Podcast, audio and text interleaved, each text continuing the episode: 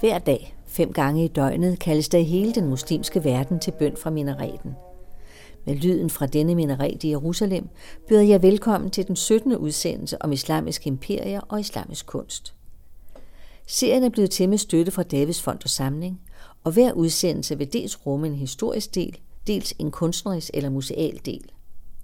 Det sidste vil direktøren for Davids Samling i København, Kjeld von Folsak, tage sig af, når han viser os rundt i museets forskellige afdelinger for islamisk kunst, hvor han til hver gang har udvalgt nogle kunstgenstande, som han fortæller om.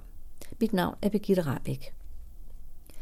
I dagens historiske del vil lektor Claus V. Petersen fra Københavns Universitets Institut for Tværkulturelle og Regionale Studier fortælle om safaviderne og deres efterfølgere i Iran og Centralasien i perioden 1500 til 1850. Senere i udsendelsen vil direktør Kjeld von Folsak fortælle om udvalgte kunstgenstande fra den tid. I dag skal vi tale om et for Iran og også for det moderne Iran meget vigtigt dynasti, nemlig safavidernes. Jeg indleder med at spørge lektor Claus V. Petersen, hvor navnet safaviderne og folkene bag stammer fra. Det er en lang og indviklet historie. Forfaren til disse safavide sjæger, det er Safi al-Din, som man kan spore helt tilbage til 1300-tallet, slutningen af 1200-tallet, begyndelsen af 1300-tallet. Og øh, han er efter al sandsynlighed, vi siger det som, med stor forsigtighed, kurder, halv kurder, muligvis halv kurder, halv tyrkisk, men i hvert fald en god sunnimuslim, en sufi, der nød stor respekt i det omgivende samfund, og det var i det nordvestlige Iran. Centrum blev Ardabil, som ligger op i det nordvestlige Iran i dag. Man siger, at øh, den første bølge af mongoler, de mongolske herskere, altså ilkhaniderne, havde stor respekt for ham, og han dannede sig et sufi-center i Ardabil og blev styrtende rig faktisk, takket være alle de folk, der valgfartede til ham og bad ham om at forrette mirakler og fortælle dem om deres fremtid og så videre og så videre. Det er forfaren, og han har så så og så mange efterkommere, der ender med safide sjærene. Så den er god nok. Det, der kan overraske lidt, det er jo, at han er en sunni-sufi, og at øh, safaviderne jo øh, er dem, der gør Iran til et øh, shia-muslimsk land. Har du en forklaring på det? Nej, det har jeg ikke. Men der er givet en del bud på det. At vi skal springe helt ned til 1400-tallet, hvor alting ligesom sejler lidt i Iran og omkringliggende lande efter Timur Lengs øh, angreb. Og en ung, karismatisk øh, Ismail, som han bare hedder på det tidspunkt, som er opdraget i en shiitisk familie og har taget den der sådan veneration for de 12 imamer til sig, og som måske ligesom lader sig inspirere til at være den frelser, den 12. imam, der kommer tilbage, eller i hvert fald hans repræsentant. Og øh, han er en dygtig soldat, og han samler sig øh, lojale klanledere og klansoldater, det er mest nomader af, af tyrkisk oprindelse, omkring sig. Og han har den der sådan, åbenbart karismatiske udstråling, øh, som er en blanding af at være en god herrefører og ligesom profitere af, at han måske er den 12. imams øh, genkommende øh, repræsentant. Altså på den led får han samlet sig en hær, og det er muligvis derfor, at safiderne bliver shia, shia-sufi, måske snarere, ikke? altså som et slags broderskab. Men øh, der er mange ting omkring det, som er uoplyste, så, så vi ved det ikke helt præcist. Når jeg sagde, at øh, safaviderne også har været vigtige for det moderne Iran, så vil jeg læne mig op af den britiske professor i islamisk kunsthistorie, nemlig Robert Hillenbrand, som om safaviderne skriver, og jeg citerer, det var safaviderne, som gjorde Iran sammen med de gamle shiitiske centre i Irak til shia-muslimernes åndelige bastion over for stormløbet fra det ortodoxe sunni-islam og et helle for persiske kulturelle traditioner og persisk selvbevidsthed. De persianiserede i høj grad et land, hvis tyrkiske, arabiske og kurdiske traditioner hidtil havde været stærke, og de sprængte i nogen grad både de kulturelle og religiøse bånd, som tidligere havde bundet Iran til det islamiske Commonwealth. Om sider havde shiismen fundet et nationalt hjem. Citat slut. Lad os prøve at se på de forskellige dele af det udsagn. Altså safaviderne gjorde Iran til shia-muslimernes åndelige bastion over for stormløbet fra det ortodoxe sunni-islam. Hvordan gjorde de det? Ja, altså, jeg er nok ikke helt enig med professor Hildenbrand, men man kan sige i hvert fald, at Iran, som i overvejende grad var sunni-muslims i, der, i slutningen af 1400-tallet, i løbet af 1500-tallet blev gjort til et shia-muslimsk hjerteland. Og det gjorde safaviderne med sværet i hånd. Altså, man konverterede, eller mistede livet, eller mistede pengene, eller hvad det nu var. Og når vi så når frem i 1600-tallet, så er Iran sådan set shia-muslimsk. Og øh, selvfølgelig er der lommer af sunni-muslimske samfund rundt omkring i Iran på det tidspunkt, ligesom der er i dag. Men sådan godt ind i 1600-tallet, der har safaviderne gjort Iran til et øh, shia-muslims land. Når man så siger, at det er det pacificerede shiitiske Iran, så er jeg lige ved at sige, I beg to differ øh, med professor Hillenbrandt. Fordi, hvem er safaviderne? De er en gruppering, et magtcentrum i et øh, tyrkisk klansamfund, der underlægger sig Iran. Og det er meget svært at kalde dem for perser. Det er meget svært at se dem som øh, nogen, som i hvert fald til en begyndelse støtter den persiske eller iranske del af, af befolkningen. Tværtimod så ser det altså ud til, at de persiske litterater og poeter løber af gårde og smutter over til Stormongulen i Indiens hof for at være der, fordi de opfatter safaviderne som kvælende i deres religiøsitet. Men det er jo så rigtigt, at safaviderne danner det moderne Iran på mange måder. Altså den særlige shiitisk, islamisk, persiske kultur løber sammen i safavidernes øh, regeringsperiode fra 1501 til 1722. Og det særlige Iran, som vi ser i dag, den dag i dag, altså øh, den her blanding af en lang historie, der går tilbage til præislamisk tid, med et sprog, der er talt i cirka 2000 år, samtidig med, at man er shia-muslimer. Det må stamme fra 15- og 1600-tallets Iran, hvor, hvor de to ting ligesom smeltede sammen.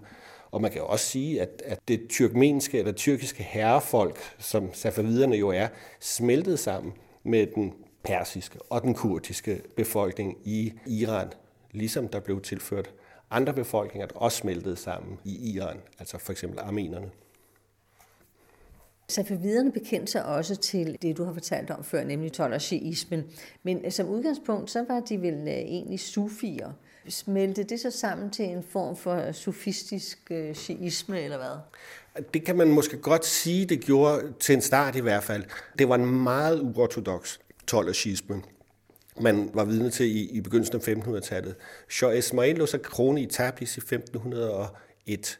Der var ikke en rigtig tolerantisk koran, hvordan sådan en ser ud, fordi den burde være den samme som den sunni-muslimske. Øh, Shah Ismail selv fik i stigende grad storhedsvandvid, kaldte sig den genkommende Ali, kaldte sig den genkommende Mohammed, digtet ført på tyrkisk om sine øh, guddommelige egenskaber, hvor han også kaldte sig selv for den genkommende og den, den genfødte Ali, altså Ali, den første imam, og den genfødte profet Mohammed.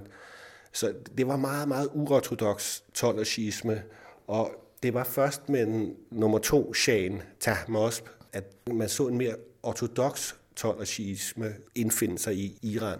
Og det var efter al sandsynlighed blandt andet fordi man importerede tolerantitiske øh, lærte ulammer fra Libanon og fra Syrien og inviterede dem til Iran og inviterede dem til den senere hovedstad Esfahan, hvor der blev lavet religiøse centre og bygget en eller anden form for ortodoksi op, som man faktisk først ser i fuld flor i 1600-tallet. Helt frem til Abbas den Store, altså den største af Safavidekongerne, har man en meget uortodox tolerantisme, og det er først efter hans tid, at den ortodoxe tolerantisme, uden de her sådan vilde ting med, med at øh, uh, safavideskærerne er i familie med det guddommelige, eller er genkommende imamer, er helt forsvundet. Og sufi-tingen forsvinder også ud af deres legitimitet, og ind kommer en beskyttende rolle som konge over ortodox toller, shia-islam. Betød det, at der var sådan et vist øh, religiøst spillerum, eller var der tale om religiøs ensretning? Altså både og, kan man sige. Der var en, en begyndende religiøs ensretning, hvor øh, selvfølgelig sunni-islam havde lov til at være der, men det var altså 12 islam, der var den egentlige og den rigtige religion, og man prøvede at omvende så mange som muligt. Så er der spørgsmål om, de, der er jo mere end en sufi-orden i Iran på det tidspunkt. Der er mange sufi-ordner og, og retninger. Og de sufi-retninger, som ligesom kunne ses at være en slags konkurrent til safavidernes sufi-orden i 1500-tallet og begyndelsen af 1600-tallet, de blev stærkt forfulgt. Fordi der så man konkurrenter, der så man for eksempel en leder af en sufiorden som en potentiel konkurrent til safavideshærene. Så derfor blev der slået hårdt ned på dem. De sufiordner, der ligesom indordnede sig under safaviderne, kunne være der og fik lov til at være der, og havde sådan set også et pænt liv i Safavide Iran. Og man kan sige, at den form for sufisme, som vi på persisk og arabisk kalder for erfon, altså en teosufisme, kunne man nærmest sige, den har sit centrum i Esfahan i hele 1600-tallet, og bliver en filosofisk skole med Mullah Sadr som forgangsmanden, og det er en berømt skikkelse inden for islamisk teosofi øh, den dag i dag. Hvor stillede det øh, jøder og kristne? For dem var der jo stadig ikke nogen af. Ja, det var der. Der var en del jøder, som igen, det svingede meget. Var det en lojale befolkningsgrupper og trosgrupper over for Safavidshagen, så fik de lov til at være der. De kristne blev der faktisk flere af, fordi under øh, Shah Abbas, der importerede han store mængder armenere, kristne armenere til Iran. Der er en hel bydel i Esfahan, den hedder Julfa, og det er øh, det samme navn som en armensk landsby. Hele den del var armensk, kristen armensk, og, og de blev importeret for to ting. Dels deres evne som soldater, dels deres evne og forbindelser som købmænd, handelsmænd. Og både jøder og armener var forholdsvis respekteret for deres handelstalent og for deres gode forbindelser ud af Iran. Så derfor, især frem til og med Shah Abbas, der havde jøderne og de kristne det i og for sig rimelig godt, selvom der var hele tiden tilbagevendende udslag af, af forfølgelse af kristne og jøder. Hvilken rolle spillede religion egentlig i landets styre? Altså, der er nogen, der har kaldt det teokratisk styre. Synes du, det er en korrekt betegnelse? Nej, det synes jeg sådan set ikke. Safaviderkongerne var konger eller shager øh, i kraft af, at de var ledere af en militær organisation. Rezel Bosch kalder vi den over en kamp. Det var øh, tyrkiske klan og nomade soldater. Og de her Rizal Bosch var dem, som Safideshærerne var både sufi leder for og militærleder for, og måske især det sidste. Ved siden af shærerne, som jo ganske vist havde den der sufi-værdighed, sufi-lederværdighed, og også en eller anden form for legitimitet ved at være efterkommer profeten. De var værstlige hersker, der ligesom beskyttede 12 islam og de religiøse lærte ulama, som var i landet, og som ligesom var en anden organiseringsform, der tog sig af befolkningen osv., men som selvfølgelig var en del af Safavidestaten. Men at kalde det for teokrati, det, det mener jeg er forkert. Safavidshærerne var Guds skygge på jorden, men var først og fremmest en værtslig shag. Hvor stort blev Safavideriget? Safavideriet endte med at blive nogenlunde på den størrelse, som Iran er i dag. Men i 1500-tallet og 1600-tallet, der var Iran pænt større, end det er i dag. Afghanistan har altid, og nu må afghanerne undskylde, været en naturlig del af Iran, og var en del af Iran på det tidspunkt. Hele Kaukasus var en del af Iran, og øh, Iran til tider, når osmanderne var svækket, gik helt ind til dages Bagdad og lidt ind i Tyrkiet. Men som sagt, osmanderne, når de var stærkest, kunne de slå safavidshærerne, og så måtte øh, Iran rykke tilbage, og det gav selvfølgelig et udslag i valg af hovedstad. Først var det Tabriz, som ligger meget tæt på grænsen til Tyrkiet i dag og til Osmanderstaten dengang.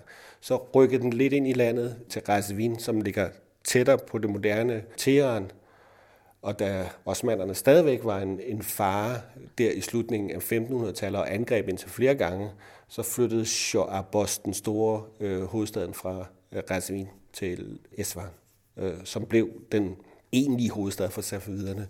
Og det er der, hvor vi også kan se alt det smukke, som safaviderne bygget i 1600-tallet. Hvilke dynastier var det, safaviderne havde besejret?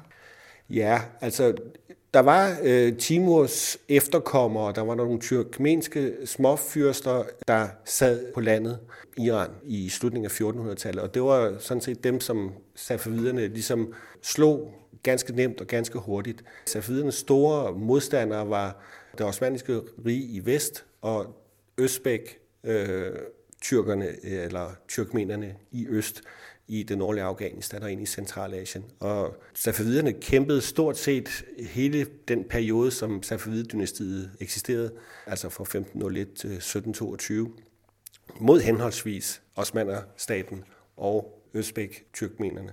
Med vækstende held selvfølgelig, men i en lang periode fra cirka 1530 og til ind i 1600-tallet, altså omkring til Shah Abbas' død i 1628, der havde iranerne forholdsvis meget held, men blev så jo altså løbet over enden til allersidst. Ganske vist ikke af Østbæk-tyrkerne, men af en afghansk styrke i 1722. Men allerede i øh, 1514 havde de jo lidt nederlag til osmanderne. Kom de så nogensinde over det nederlag? Man kan sige, at Shah Ismail, der var ham, der øh, var gudekongen, han kom så ikke rigtig over øh, nederlaget.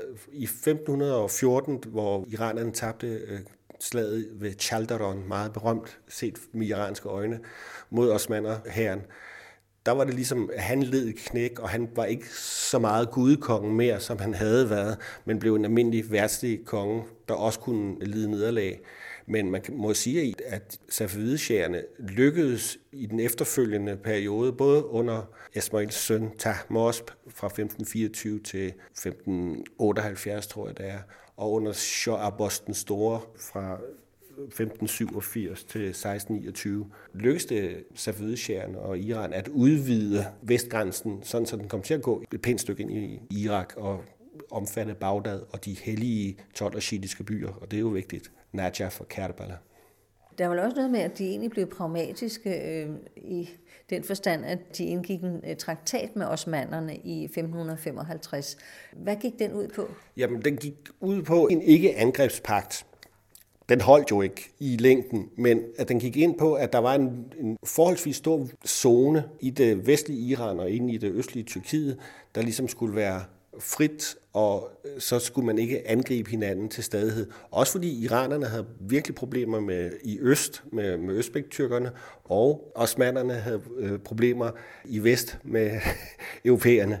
Så øh, det var til, i begges interesse, og så kan man så sige, at øh, så var øh, safiderne så øh, snu, at de i slutningen af 1500-tallet sendte gesanter til Spanien og Italien, for at undersøge mulighederne for at lave alliancer med Europa mod osmanderne. Det blev der aldrig noget ud af, men øh, forsøget blev gjort. Nu har du fortalt en del om øh, den første Safavide shah, som øh, mm. Ismail. Så var der hans søn, øh, Tamosp. Ja. Hvad er der at fortælle om ham? Han tog Safavide staten ind i en roligere periode for det første, hvor han også fik dæmpet den religiøse fanatisme lidt ned. Han var meget tilsyneladende overbevist tolershitisk øh, muslim, sørgede for at importere ulama fra Libanon og, og Syrien til Iran. Og øh, i det hele taget var han nok en stabiliserende faktor i, i Safavidestaten. For man skal hele tiden huske på, at Safavidestaten er grundet på forskellige klaner, dem jeg tidligere har kaldt for Rizal Bosch, øh, Rojot, Shomlu, Afshort og så videre. Og det var et kunst at dels at spille mod med hinanden, dels at fordele magten til dem. Det var han temmelig god til. Og så må man så sige, at han kom til i en meget ung alder, og der har det været hans mentor, en af Russell Bosch, klanlederne, som har lært ham det.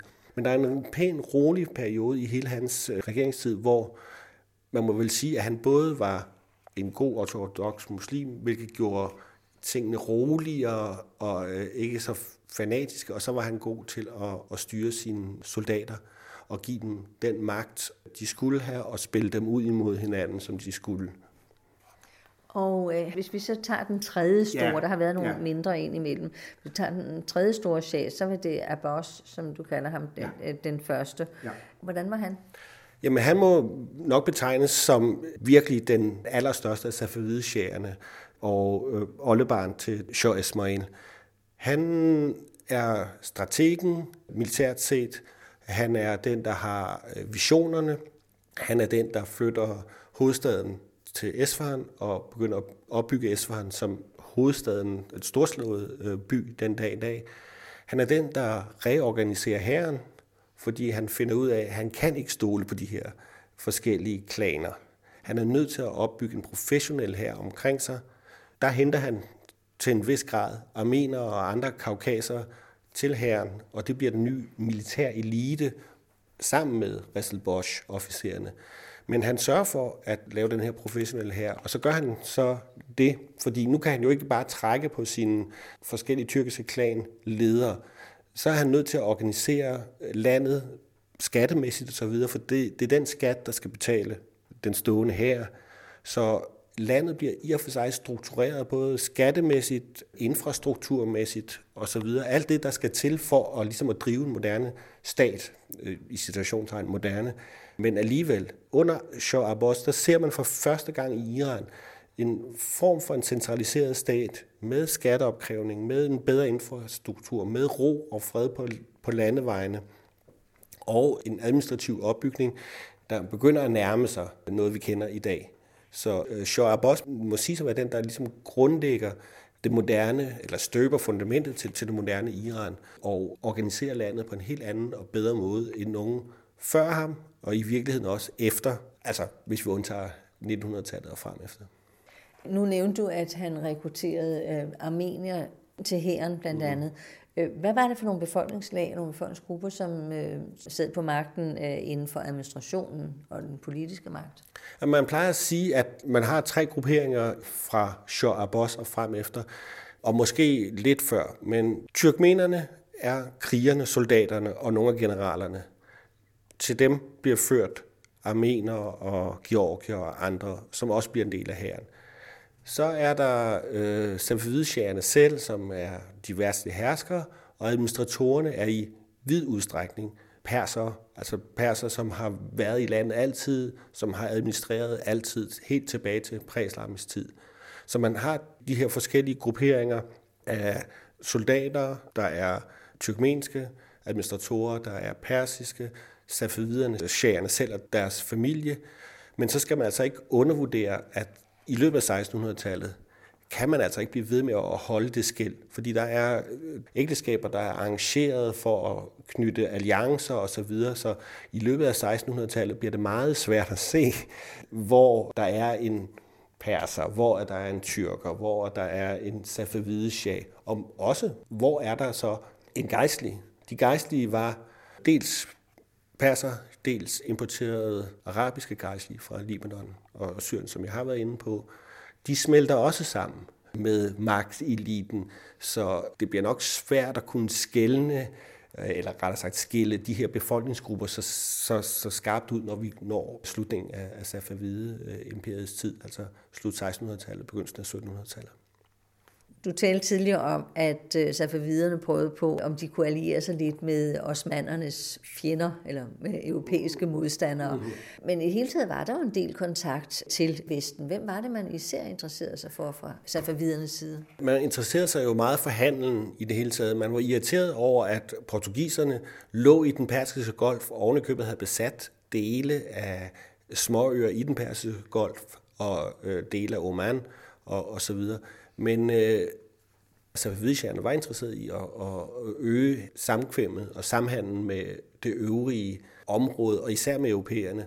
Så både hollænderne, englænderne og portugiserne og spanjolerne og franskmændene var handelspartnere med 1600-tallets Safavide Iran. Og øh, livlig samkvem, de første beretninger fra Iran, længere og, og, og større beretninger har vi fra 1600-tallets Iran.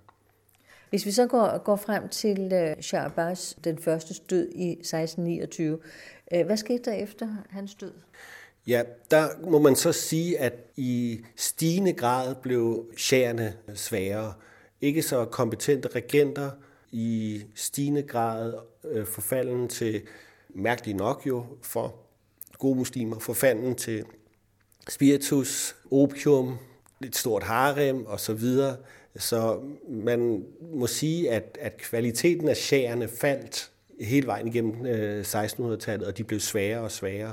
Og dem, der så, så trådte ind på banen i stedet for, var så administration og militær og, og de religiøse ledere, som især for slutningen af 1600-tallets vedkommende, må man sige, at, at her trådte de religiøse ledere sådan lidt i forgrunden og blev de egentlige rådgivere og de egentlige magthavere i safaviderne.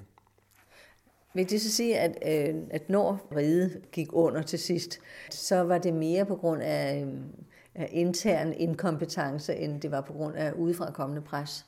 Ja, det må man sige, fordi den afghanske hær, der, der ligesom løb øh, Esfahan, hovedstaden, over enden, var ikke særlig stor, og hvis man havde vedligeholdt hæren, hvis man havde haft sin administrationsapparat øh, ordentligt op at stå, havde man i det hele taget vidst, at de var på vej, så havde man bestemt nemt kunne slå en lille hær.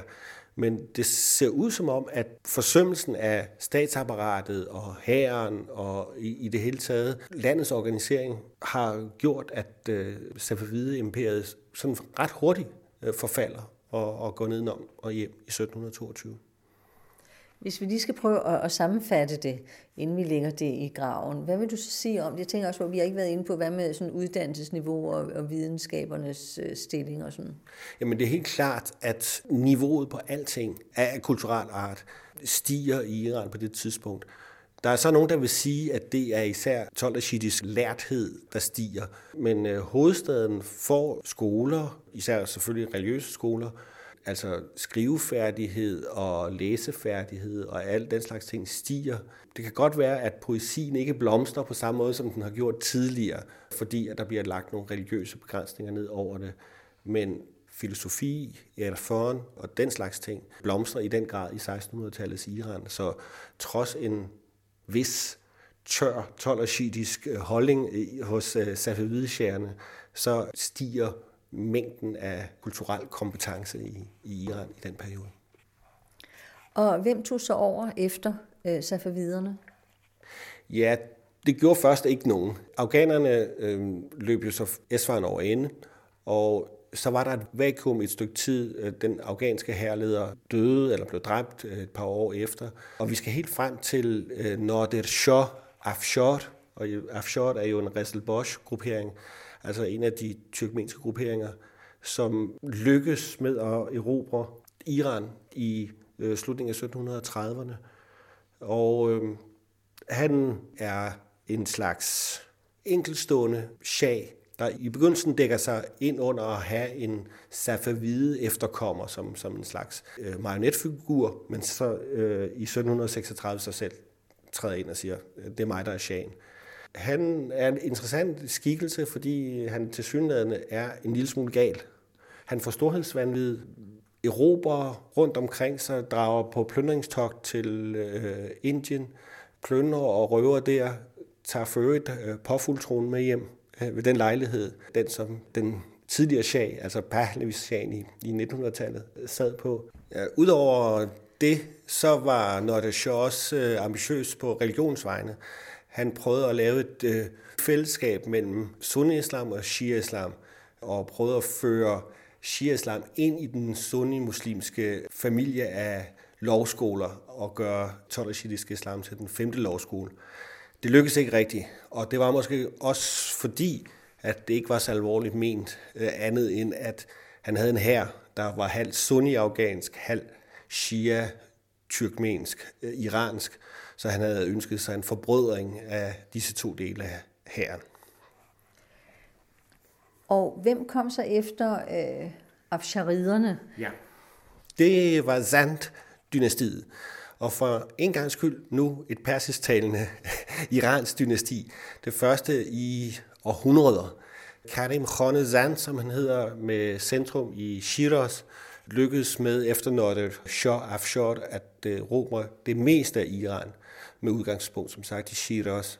Og øh, der var et øh, forholdsvis fredeligt intermezzo i Irans historie derfra omkring 1750'erne til slut 1770'erne, hvor Karim Khonzand og hans hær regerede Iran. Og så kan man så se den dag i dag i Shiraz, at han var en god øh, tolashitisk muslim.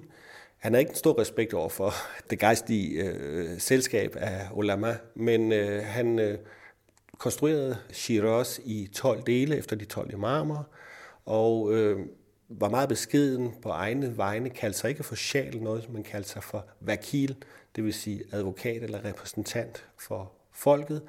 Øh, og vi har så en moské efter ham, og som sagt Shiraz delt ind i 12 distrikter for den tid, så man kan se, at det var de 12 imamers øh, repræsentant, i hvert fald af værtslig art, øh, Kadri der havde reageret der.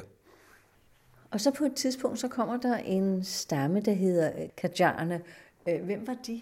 Jamen, det er jo en af de andre Razelbosh-klaner eller stammer, som øh, fulgte med øh, Safavide-dynastiet ind i Iran. Det er en tyrkmensk nomadegruppe, som efter at Karim Khonazand er, er øh, ligesom glædet ud af død for øvrigt, og hans, hans sønner kan ikke opretholde magten, så er det en infight mellem de forskellige Resselbosch andre grupperinger, og der vinder Kajane, eller Rojot, som jeg kalder dem, og øh, meget brutalt, lige så brutalt som mongolerne, lykkedes det den første øh, Kajar at øh, erobre Iran i slutningen af 1700-tallet. Og det viser sig så at være en længerevarende dynasti, der sidder på magten i Iran helt fra 1797 til, i hvert fald på papiret, 1921. Det er kajarerne, der sidder så længe. Man kan sige, at i begyndelsen af 1900-tallet er de der kun på papiret, indtil øh, det nye dynasti, altså øh, Pahlavi-dynastiet, optræder fra 1921, og i hvert fald fra 1925 og frem efter. Men kajarerne sidder så længe, altså 120-30 år. Og det var dem, der gjorde Teheran til hovedstaden? Ja, de flyttede så hovedstaden fra Esfahan og Shiraz op til Teheran, fordi det lå lidt mere bekvemt for deres hovedområde, som var det nordlige Iran, og også en naturlig handelsområde, altså hvis vi kigger mod Kaukasus og så videre. Og det var vel det dynasti, som ligesom manifesterede øh, Irans særlige øh, kvalitet. Altså, man var tolershitter, og man forblev tolershitter øh, helt frem til slutningen af Qajar-perioden, og også ind i Pahlavi-perioden, og som også den dag i dag. Det var den ene ting, og så var det under Qajar'erne, at nogenlunde de grænser, vi ser i dag, øh, som, som Iran har, de blev dannet øh, under Qajar'erne. Sørgeligt nok, kan man sige, for Iran var pænt meget større øh, inden, men øh, krige med russerne i henholdsvis 1813 og 1829 gjorde, at iranerne mistede øh, det, som de mente var deres, altså øh, det meste af Kaukasus mellem Sortehavet og det Kaspiske hav. Krige med englænderne om Afghanistan i 1840'erne og 1850'erne kappede den del af Iran, sådan så når vi kommer frem til slutningen af 1800-tallet og begyndelsen af 1900-tallet, så har Iran faktisk de grænser, som Iran også har i dag. Det er i 1800-tallet under Qajarerne, at Iran rigtig møder det, man kunne kalde det moderne teknologiske Europa. Man får indtryk fra Europa, begynder at bygge moderne polytekniske skoler. Der er Adolf Funun i Teheran, sender ingeniører og andre personer ud i Europa for at lære nyt, og først og fremmest lære militærstrategier, for den iranske hær under Qajarne er en sølle stamme her med bue og pil nærmest, og kun få ildvåben, og man vil ud og lære noget om et moderne militær, hvordan man organiserer det, hvilke våben man skal bruge. Og der er franske og engelske rådgivere til en start, dem der rådgiver øh, iranerne, også er underviser på den nye polytekniske højskole i Teheran der fra midten af 1800-tallet. Og så, øh, sjovt nok, så kommer østrigerne til senere, og også svenskerne, som til synligheden havde et vældig godt gry som militæreksperter. Og endelig så kom russerne til og uddannede en helt speciel brigade, som man kalder for Kosak-brigaden. Det var for øvrigt den brigade, som Reza Khan, øh, senere Reza Shah Pahlavi, var øverstbefalende for, og som væltede Kajarne.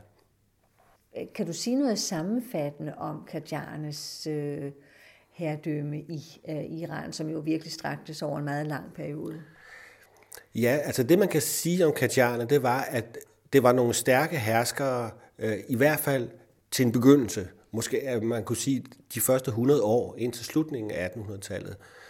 Man kan også sige, at de var gammeldags, at de var bagudskuende i deres måde at organisere landet på.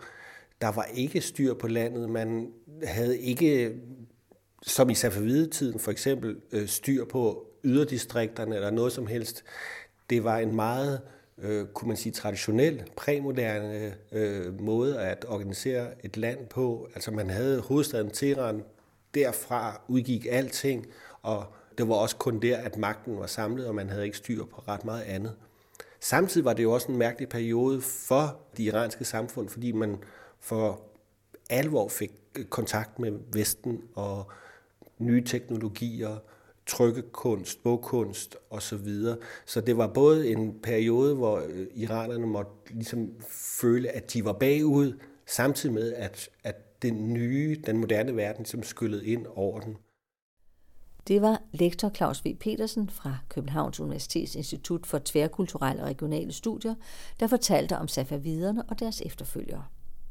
وعيونها يا طيري وتقولي فنجان فنجانة بالقهوة ممتلية وعيونها يا طيري وتقولي فنجان فنجانة بالقهوة ممتلية يا عيونك سود وحلوة يا عيونك سود وحلوة يا عيونك يا عيونك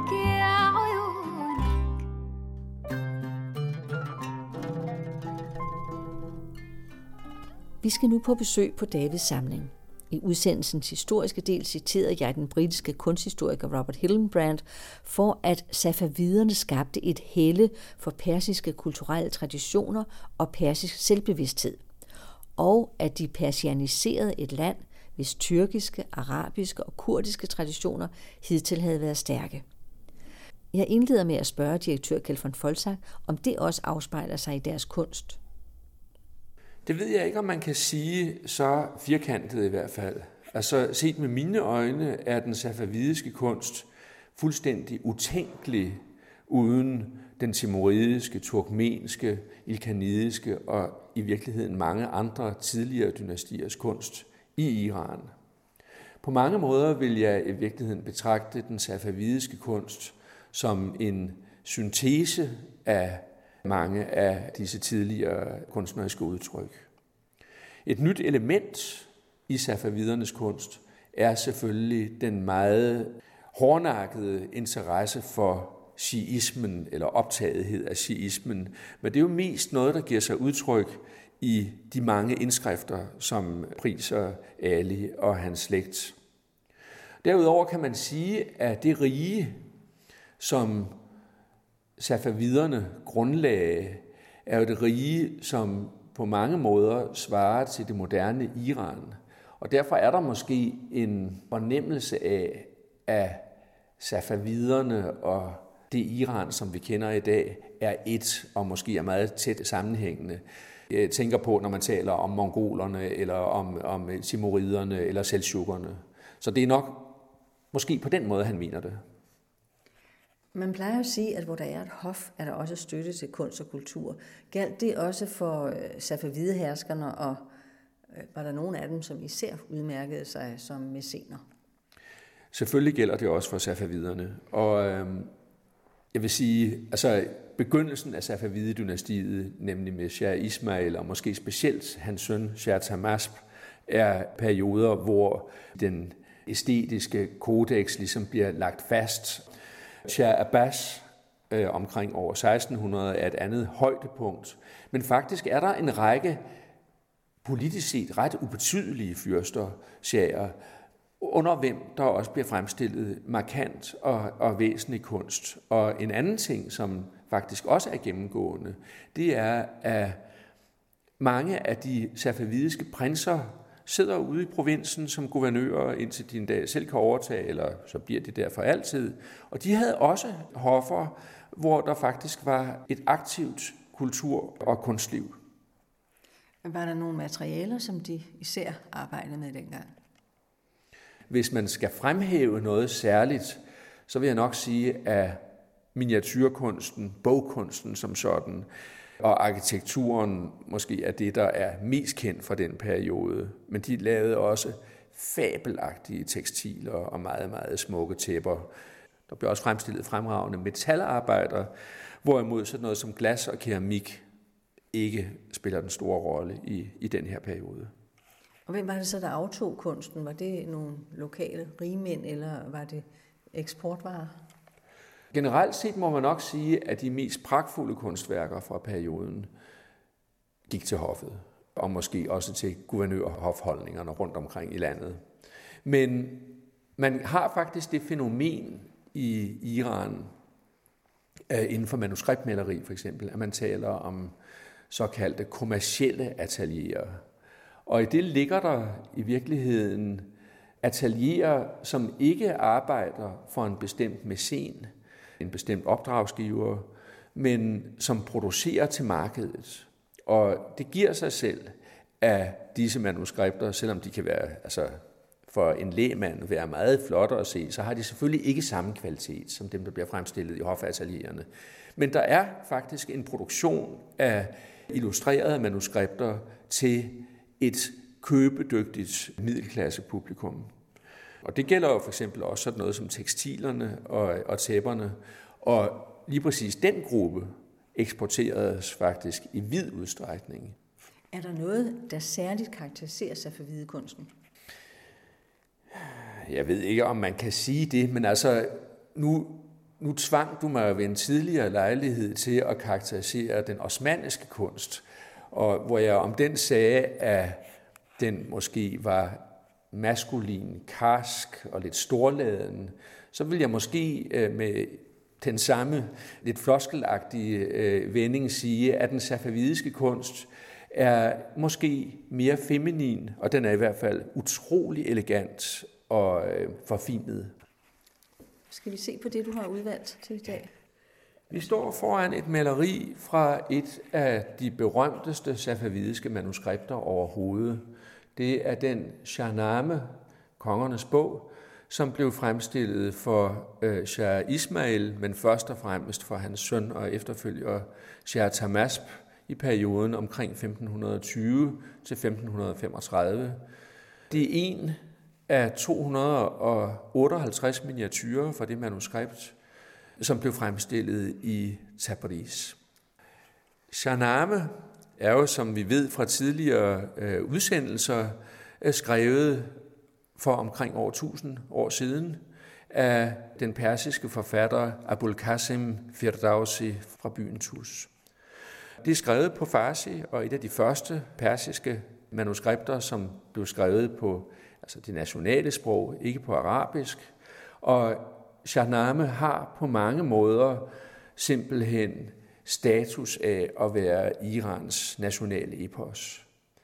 Det er et øh, værk, der fremstiller Irans historie tilbage fra mytisk tid, altså i virkeligheden fra verdens skabelse, og så går det gennem hele øh, oldtidshistorien op til arabernes komme. Så det er altså persernes historie først og fremmest.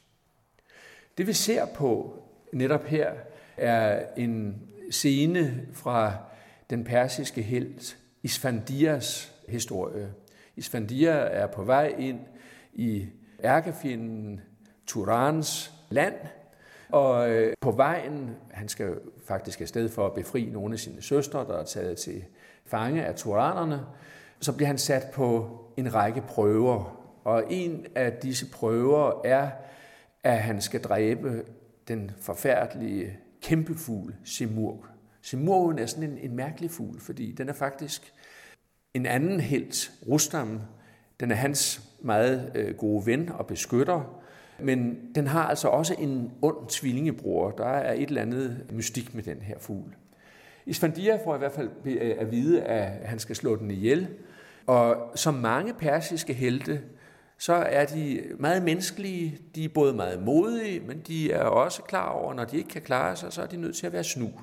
Og ligesom Rustam er Isfandia en klog mand. Så han gør det, at han laver en vogn, en metalvogn, som han besætter med spyd. Og du kan se, hesten her foran har sat klinger på sit harnisk, Og så går Isfandia selv ind i vognen og sidder der, og så kommer fuglen eller simurven der, og den bliver fuldstændig rasende og angriber vognen igen og igen. Og du kan se, hvordan den er oversået af sår på hele kroppen. Og da den så er tilpas svækket af alle de sår, den har fået ved at angribe øh, den her kampvogn, havde jeg sagt, så springer Isfandia ud og slår den ihjel. Det her maleri er i virkeligheden et meget fint eksempel på den syntese, der er karakteristisk for safavidemaleriet, nemlig den farverigdom og også skal vi sige, aktivitet, som man kender i det timoridiske maleri, og samtidig en meget elegant linjeføring. Altså det er et manuskript simpelthen er den aller, aller højeste fyrstlige karat, vi står overfor. Hvis jeg skal prøve at karakterisere stilen, eller maleriet, så er det jo meget, meget farvestrålende. Altså stærke blå, røde, orange, grønne farver og guld som baggrund for himlen. Det er farver, som alle sammen er lavet af mineraler, altså knuste mineraler, eller de fleste af dem er i hvert fald lavet af mineraler, forskellige kemiske forbindelser, men det er de bedst, bedste farver, der er blevet anvendt. De er ikke dekomponerede, de har ikke opløst sig selv med tiden, som man ser med øh, i dårligere manuskripter. Det er en meget fladebetonet stil. Altså, vi ser en række bjergkæder, og de virker nærmest som sætstykker på et teater. Altså, der er en, en hel, der er en hær, der står og beundrer, og kigger på Isfandias død, heltedåd. Den er sådan ligesom skubbet ind mellem to bjergkæder eller to sætstykker. Ikke? Og der er slet ikke, som man senere skal se i mogulmaleriet, eller som vi kender det fra europæisk maleri, der er ikke noget forsøg på at skabe dybde i det persiske maleri i den her periode. Selve manuskriptet her blev som sagt fuldført under Shah Tamasp. Men på sine ældre dage, så blev øh, Shah Tamasp ret religiøst orienteret. Og det gjorde, at han faktisk fik afsmag for figurativ kunst. Og hofatelieret blev opløst, og mange af de kunstnere, som arbejdede i det, arbejdede så sidenhen enten i de kommercielle atelierer, eller rykkede ud til prinserne, som var guvernører rundt omkring. Og der blev så skabt meget fine værker ude i provinsen. Jeg ved, at der om ganske kort tid kommer en miniatyr fra det her manuskript til salg, og det er vurderet til 30 millioner kroner. En side. Og det siger noget om de vanvittige høje priser, som islamisk kunst af høj kvalitet har opnået i dag. Vores miniatyr, øh, den vi ser på, blev i 88 erhvervet for 600.000 kroner. Så det har været en god investering. Den ting, vi ser på nu, hører måske ikke til de største kunstværker i Davids samling, men det er faktisk en meget illustrativ og morsom ting. Det er et, øh, et penskrin, eller et skriveskrin, af keramik. Og øhm, som du kan se, så er det udformet fuldstændig på samme måde som de middelalderlige penneskrin af metal, som vi har set på flere gange i, i løbet af vores vandringer gennem museet. Den underste del af pendeæsken er af porcelæn. Den er lavet i Kina omkring 1500 i sådan en ret enkel stil med, du kan se en række lotusranker. Det er blåhvidt porcelæn, altså det er det hvide porcelæn og så koboldblå glasur. Det er dekoreret med. Rent historisk husker vi jo, at kobolden kom fra Iran, og underglasurmaleriet, altså det at male med blåt under en klar glasur, var en persisk opfindelse, som så eksporteres til Kina. Kina overtager den, overfører den til porcelæn og oversvømmer sidenhen Mellemøsten med blåhvidt porcelæn, hvad den her penneæske jo er et eksempel på. Der sker det så omkring 100 år efter, at pindeæsken er ankommet øh, sikkert øh, til sin persiske ejermand eller ejerfamilie, at låget går i stykker. Og så holder man meget af den her pindeæske, og så får man en lokal pottemager til at lave et nyt låg til den, men ikke af porcelæn, for det kan perserne ikke lave. Men de kan til gengæld lave det af fritigås, som vi har talt om tidligere. Og så dekorerer de det i en persisk stil, som svarer til den samtidige stil, nemlig Van som du også ser på det fad, øh, der står ved siden af pindeskrinet. Det er sådan et, et, et låg med, med svømmefugle, ender, og der er et par skader, der flyver ned op fra skyerne. Men det er en helt anden stil end underdelen, som er altså øh, en 100 år ældre kinesisk stil. Så i den her lille pindeæske har man faktisk en meget fin illustration af den blåhvide keramiks rejse fra Iran og til Kina og til Iran og tilbage igen og, og så videre. Det vi står overfor her er den ene fløj af en fløjdør. Døren er omkring 2,5 meter høj, og den er på begge sider dekoreret med et utroligt indviklet geometrisk mønster, fordelt på tre felter, to flankerende mindre felter og så et stort øh, midterfelt. Selve døren består af en meget øh, svær ramme, og så er ind imellem øh, denne ramme, der er der et hav af øh, geometriske elementer i forskellige stjerneformer, femkanter, syvkanter, nikanter, tolvkanter sågar, som indgår i en mosaik. Men altså faktisk kan hver af de her elementer tages ud af døren. Så hvis der først falder en 3-4 stykker ud, så kan det hele begynde at, at, at falde fra hinanden. Det er en teknik, som vi kender helt tilbage fra middelalderen, og vi har også talt om kunstværker, som var opbygget på den måde tidligere. Men det er altså et af de her værker, hvor man kan sige, at hovedmotivet er geometri. Hvis vi går tæt på de enkelte elementer, man kan tage et hvilket som helst tilfældigt af dem, så er de udsmykket i det, man kalder katamkari-teknikken. Og det er en teknik, som i en meget enkelt form faktisk findes helt tilbage til faraonernes Ægypten. Der blev fundet noget, noget træarbejde i øh, Tutankhamons grav, som blandt andet bruger den her teknik. Men den blomstrer for alvor op i Iran omkring 1500 og har sin storhedstid fra omkring 1500 til omkring 1700. Katamkari-teknikken består i, altså når du ser på de her cirka 5 cm lange elementer, så er de dækket af et fuldstændig tæt netværk af geometrisk mosaikarbejde. Og hemmeligheden er, at hver enkelt af de her små stumper er ikke lagt ned individuelt. Men man gør det, at man laver nogle lange stænger, som kan bestå af messing, elfenben, øh, ibenholt, eller lysere træsorter, sølv, øh, for alle mulige forskellige materialer. De her stænger, eller sådan tynde, tynde stænger, samler man så i et mønster, som bliver til en større stang, og den skærer man så ud i skiver. Og skiverne lægger man så ind. Så har man selvfølgelig mange forskellige øh, stænger, sådan så de forskellige skiver kan passe sammen, så de til sammen udgør et utroligt forfinet og intrikat mønster. Det ser ud som om, de er lavet af metal, det fine mønster, du lige har talt om. Ja, noget af det er også, altså du kan se, der er sådan nogle lidt gule stjerner at se på. Det, er, det er messing, men du kan også se, der er hvide stjerner, der er mørke stjerner, eller mørke elementer, og det er så tre grønne, det er grønfarvede ben, for eksempel. Ikke? Samtidig med, at der jo inden for et hvert af de her elementer, så ligger der forskellige farvede træsorter som rammer. Du, ramme. Du kan se, du har to sådan gule frugttræs øh, træstykker, så har du et mørkerødt, og du har også sort ibenholdt lagt ind. Så det er altså et fantastisk pillearbejde i træindlægning øh, af forskellige art.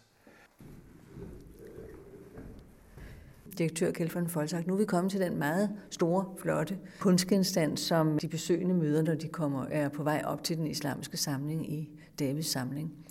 Hvad er det? Det er en standard, det som på det lokale sprog bliver kaldt for en alarm. En sådan standard kan både bruges i en sammenhæng i krig, men den kan også bruges i religiøse sammenhænge. Det er jo en 4 meter høj stålgenstand, som yderligere har siddet på toppen af et spyd, så den har ravet omkring 6 meter op, altså når man har gået med den i en procession.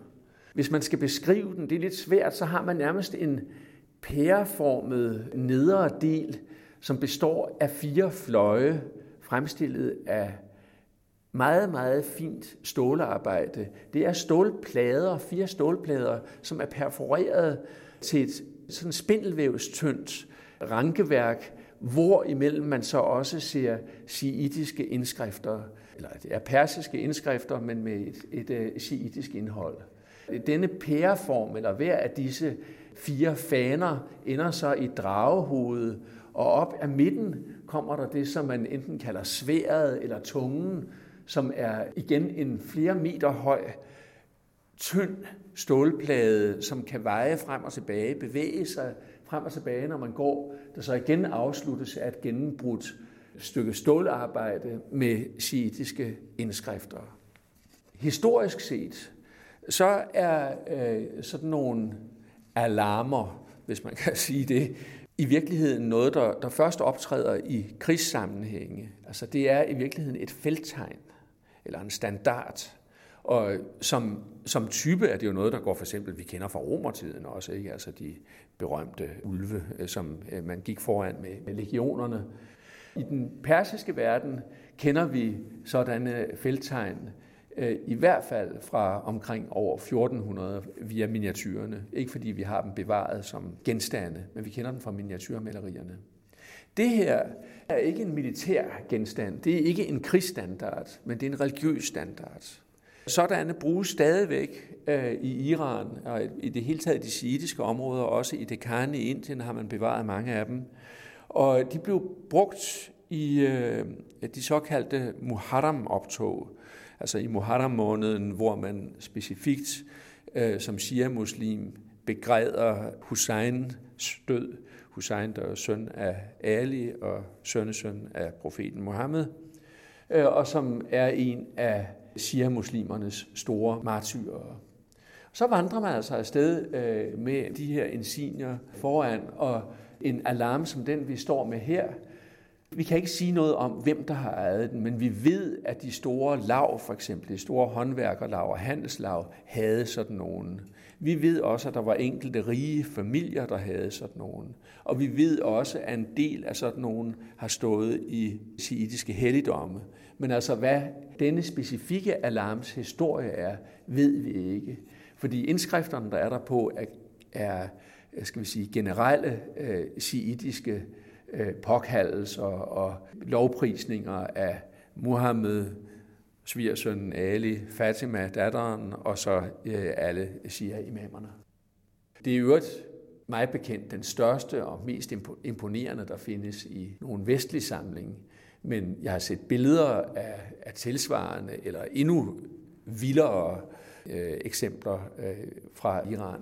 Det er sådan, at du kan se Øh, det pæreformede element, som vi talte om før, den centrale del af det, kan faktisk drejes.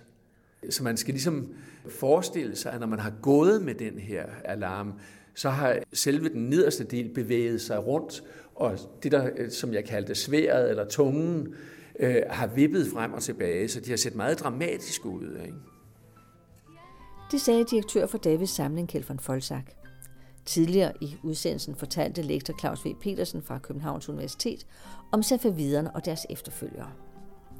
I næste udsendelse handler det om de indiske sultanater, og det vil historikeren Søren Lassen tage sig af.